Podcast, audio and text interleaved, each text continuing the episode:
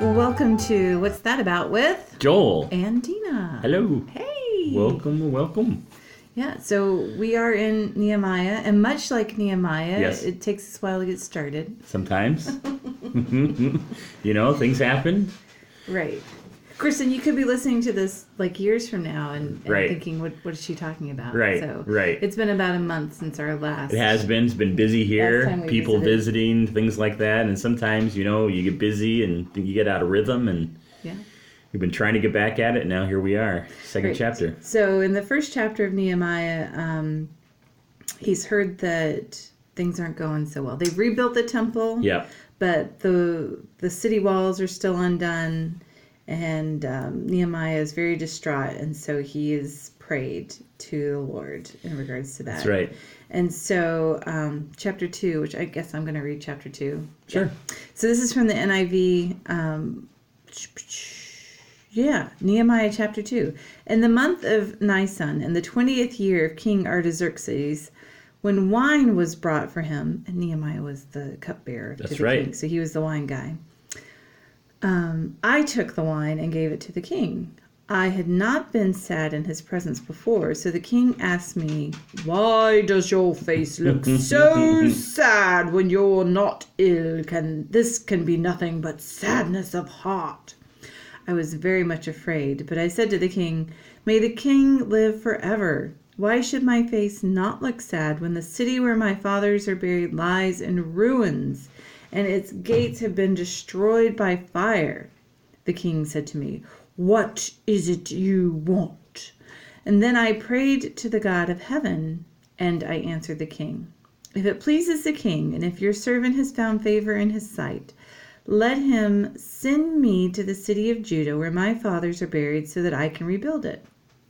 Then the king, with the queen sitting beside him, asked me, How long will your journey take, and when will you get back?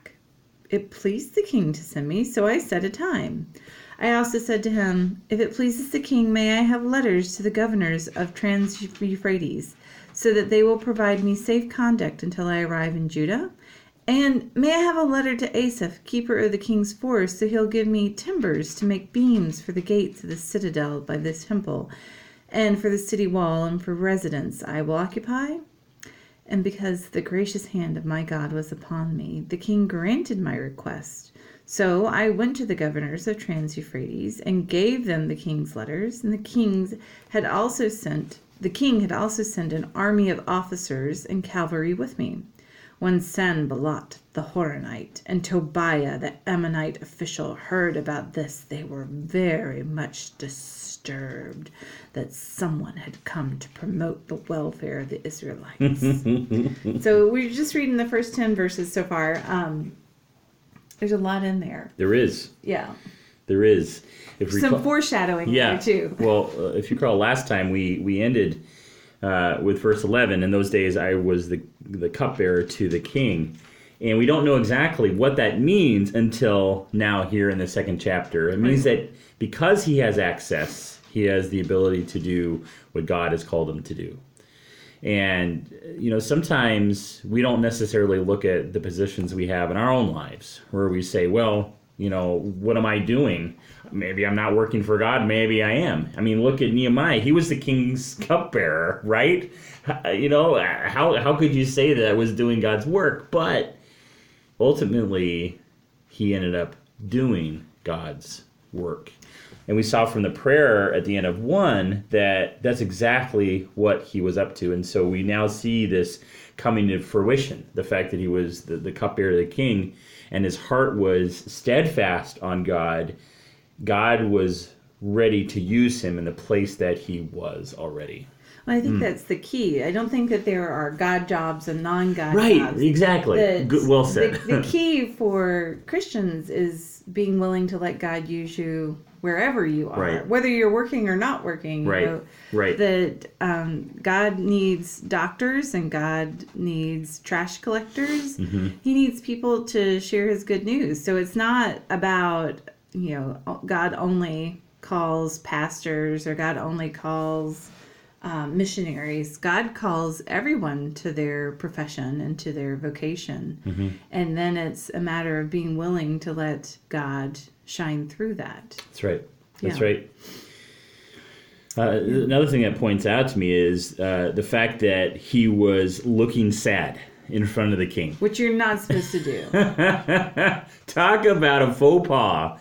This was not only was it not something you were supposed to do, it was actually quite dangerous. Right? You could be killed for it. You could be. Um, it was in fact illegal for somebody wearing mourning clothes to enter into the king's court. It was just part of the laws, part of the decrees. If you were mourning, if you were sad, you had to stay away. And here is Nehemiah looking downcast. He is, I mean, this is an amazing thing to think about that he is so upset at the wall and at Jerusalem that it's boiling over into his job. And God used that yeah. and God used that that emotion. He used that distress. He used that sadness, and even though it was extraordinarily dangerous, it was real. He didn't hide it, and and God took that and He transformed it into then that conversation which uh, occurs here. I mean, what happened if He had tried to hide it? Well, He maybe never had that opening if he had tried to say no i'm doing fine if he had tried to put on that face like everything's okay we don't have a story Well, I think it also really points to the idea of you never know where God's provision is going to come from. Mm-hmm. That you know, there's that whole idea if if uh, God calls you to it, then He'll provide for it. yeah That sometimes I think that we we don't dream big enough because we look at our pocketbook hmm. and say, well, I don't have the resources, I don't have the right people, I don't have the right ability to do that, so I can't do that. Because this is a really big dream. I mean, yeah you know, to, to be sad and to want to rebuild the walls of a city is not something that you say to yourself, well, maybe if I just save up enough money, I'll be able to do it one day. right That's not that kind of a thing. Right. I mean, either he's going to be sad about it the rest of his life or God's going to take care of it. And and I think sometimes we choose not to invest in things mm-hmm. emotionally because or even spiritually because we think, well, that's just not going to happen. No way God can make that happen. well and, and we don't even see that where he has this idea of like i'm going to go to the king um, and and have the king listen to me he doesn't have that. Right. plan It's he's not just like, well, if Yeah. I could just get the king on my side, then he'll rebuild the walls. Right. No, He- it's just he's not being, you know, sneaky here. He's just really feeling this very devastating thing. You know, there's there's I think a big lesson for us in there to not mask what we're really dealing with in our own lives. That we have a tendency, and I'll tell you, I see this in my own church, and I see this uh, with people many times where they'll mask how they're really doing for one reason or another. Sometimes people don't want that attention. Other people don't want people to feel sorry for them. And there's all sorts of good reasons uh, that people don't really want to show what, what's going on. But what happens when you do that is you stop people from community. You stop people uh, from caring for you. Well, I mean, if he hadn't, then it also would have stopped the gift of the king. Right. That when when we don't share ourselves with one Yes, another, yeah. we inhibit people from being able to use their gifts. Right. That's the the real joy of community is Yeah. that you get to use your gifts, and the only way to use your gifts is if people share themselves with one another, so that you can.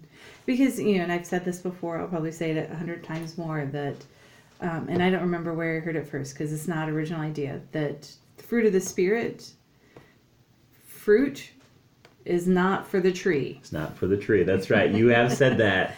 That's like Fruit- your one of your things. Right. The fruit, is not, for, the, tree. Fruit is for others. Yeah. And and that the fruit of the spirit is for others. That Yeah. we receive the fruit of the spirit Yeah. to be able to share it with others. And I think that you know what I hear you saying is that part of that promise of the fruit of the spirit is that we are also able to share the things that are difficult as well. Right.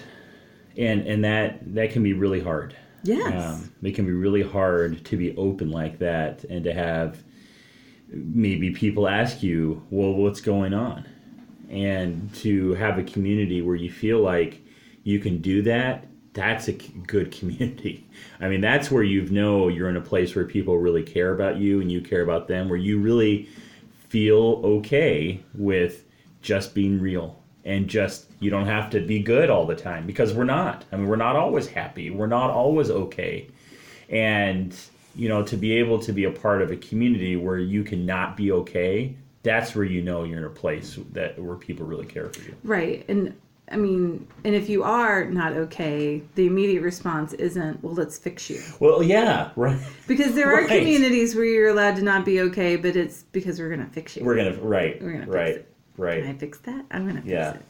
So here, here comes, you know, then this response from Nehemiah. He's called out and he's he's terrified. He is scared to death and he had an opportunity to back off, to disappear, to say, Oh, it's nothing. King, I'm so sorry. I won't ever do it again. But instead, he speaks the truth. And this was a huge risk that he had no idea how the king was going to respond because he couldn't control that. He couldn't control how the king was respond. All he could do was control what he was going to say. Well, that's true for everybody. You can't yeah. control other people. That's right. That's the, that's the. hey, you and I are on the same page here. That's right. exactly where We've I was been talking about that a lot lately. Have, is you cannot control other people. You can only control, and sometimes you can't even control yourself. But, you, and, and I think that sometimes, like this points out something that I know that is really easy to struggle with, and it's that idea of you know, my responsibility is to ask, mm. not to determine the answer, mm-hmm. not to make a certain outcome. You know, mm-hmm. that, that, and I, I recently read this and I like this quote too um, from uh, Jennifer Lee Dukes in her book, It's All Under Control. Mm-hmm. You're responsible for the effort, not the outcome. Not the outcome. Right. And I think that sometimes we, we get so caught up in the outcome that we forget to put in the effort. Yeah, and hmm. here's Nehemiah who is laying it all out there. You know, this is why I'm afraid. I mean, this is why I'm sad. It's because things are terrible in my homeland. Yeah. And then, you know, he pushes it like then the question is, well, what do you want? Well, right. what I want is to go back and rebuild it. Right. Okay. Well, uh, you know, is there when when are you going to be back? So there was never a sense of, and I think when we do what God asks us to do, I think that doors open up for us in ways that are unexpected. Yeah, but it begins, I think, with this sense of trust. I mean, I'm, I'm just struck by how much Nehemiah trusts God here. Right. That you know, he think about think about Nehemiah. He's in exile. He's never known Jerusalem. He's never lived there, he's never seen it, he's just heard about it. The Jewish people have been in exile for a really long time, so long that generations of people have forgotten about Jerusalem, which is why they're having trouble rebuilding it because people aren't moving back. They are preferring to remain in Babylon because generations have been born there. Well, and I think it's a very special person who says, "Well, I'm going to leave yeah. this luxurious city yeah. with all of the best, right, and go move back to a burned down, right, rubbly place right. where right. I have to build and I have to, you know, farm my own crops." It just, and... it just showed how how important Jerusalem was, and and in many ways still is to the Hebrew people. Oh yeah. That that that is the center of the faith. That is the center of sacrifice. That is where God finally directed them. This is your city. And it just it, so what I was saying though is like he's never seen it. He never lived there. He's never been there, and yet he is so faithful that he has this great sense of trust in the God of heaven. And it's just an amazing thing that the Jewish people didn't lose that that even though their center of sacrifice and faith and priests and scribes and all that was basically gone, you strip all that away, and what was left was the real thing, the real relationship. And I, I think that is just such a really key thing for us to understand here is that that's us too. That Yes. that that you strip away our church buildings and the hierarchy and the, the religiousness of of our culture, and what's left is the real relationship with God. And that's what matters anyway. Well, I think in a lot of ways, the reason why these stories are captured isn't because of the exile. It's Yeah. because the story still plays out today. yeah. That we are not home. No matter where you are on this Right. earth, Yeah. if you're a Christian, It, we're still you're in exile. yeah in the wilderness. You're in the wilderness wandering in it. And, Yeah. you know, to see Nehemiah's faithfulness Yeah. for what he knows to be the seat of God and the city of God, Yeah. and to desire to be a part of it without ever having seen it, Yeah. is us. It should be us. Right. We should be building that city. We Mm. should be, you know, risking everything in order to to further that kingdom, to bring glory to God, to Mm. to do all those things. And um, you know, sometimes we're just like, well, I'll just keep my sad to myself. I think that it's really tough to risk in Yeah. regards to that. yeah. And I mean, and once Nehemiah saw the opening, he took full advantage. He went all in. He didn't hold back. He's like, "This is what I want. I want to go rebuild, and I want letters. I want proof that." Right. Because it's almost like he could see what was going to happen. That he would he would have resistance, and people would be upset. And he he knew like he needed proof that the king had given them the the go ahead. Part of that letter stuff is, you know, uh, bandits and and terrible people.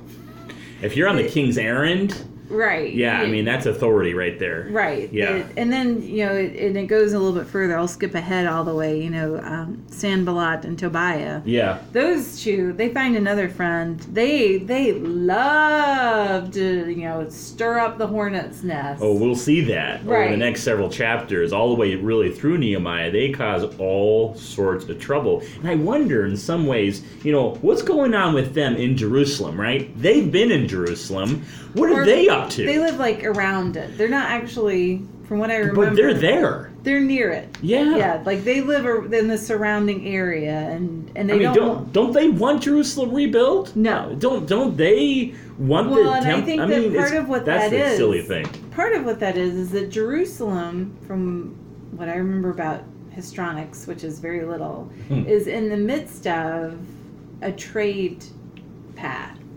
Like it's a Okay. it's a, a natural hub for trade in that area. Yeah. um, because of where it's situated in the country land. So if Jerusalem rebuilds and becomes its own thing, and to think about the fact that it obviously is a key location in that area of the world because Jerusalem still exists today. I mean, this is a city that is thousands of years old Right. that it has been around for a very, very long time and will continue to be around until the end of the world. That it's not going away anytime soon. And so, if that city gets rebuilt, Yeah. then their cities lose. Well, you got to remember that these are probably Samaritans. I don't even know that they're. that's that's kind of some historical notes there is that these two are probably Samaritans and so there's bad blood because Well- there's always been bad blood Right. Well, So the these aren't Ammonites Jewish. are their own. Yeah, they're the Ammonites. I don't think are Jewish. They're these are Samaritans they're from the area of Samaria Okay. and so because of that this guy coming from the king rebuilding the Jewish capital oh man here we go again right. So no wonder, no wonder they're so upset. They're uh, from basically they're not Jewish people. They're from a different country. They represent different authorities, different kings, different areas. And if Jerusalem gets rebuilt, it's bad news for them. Right.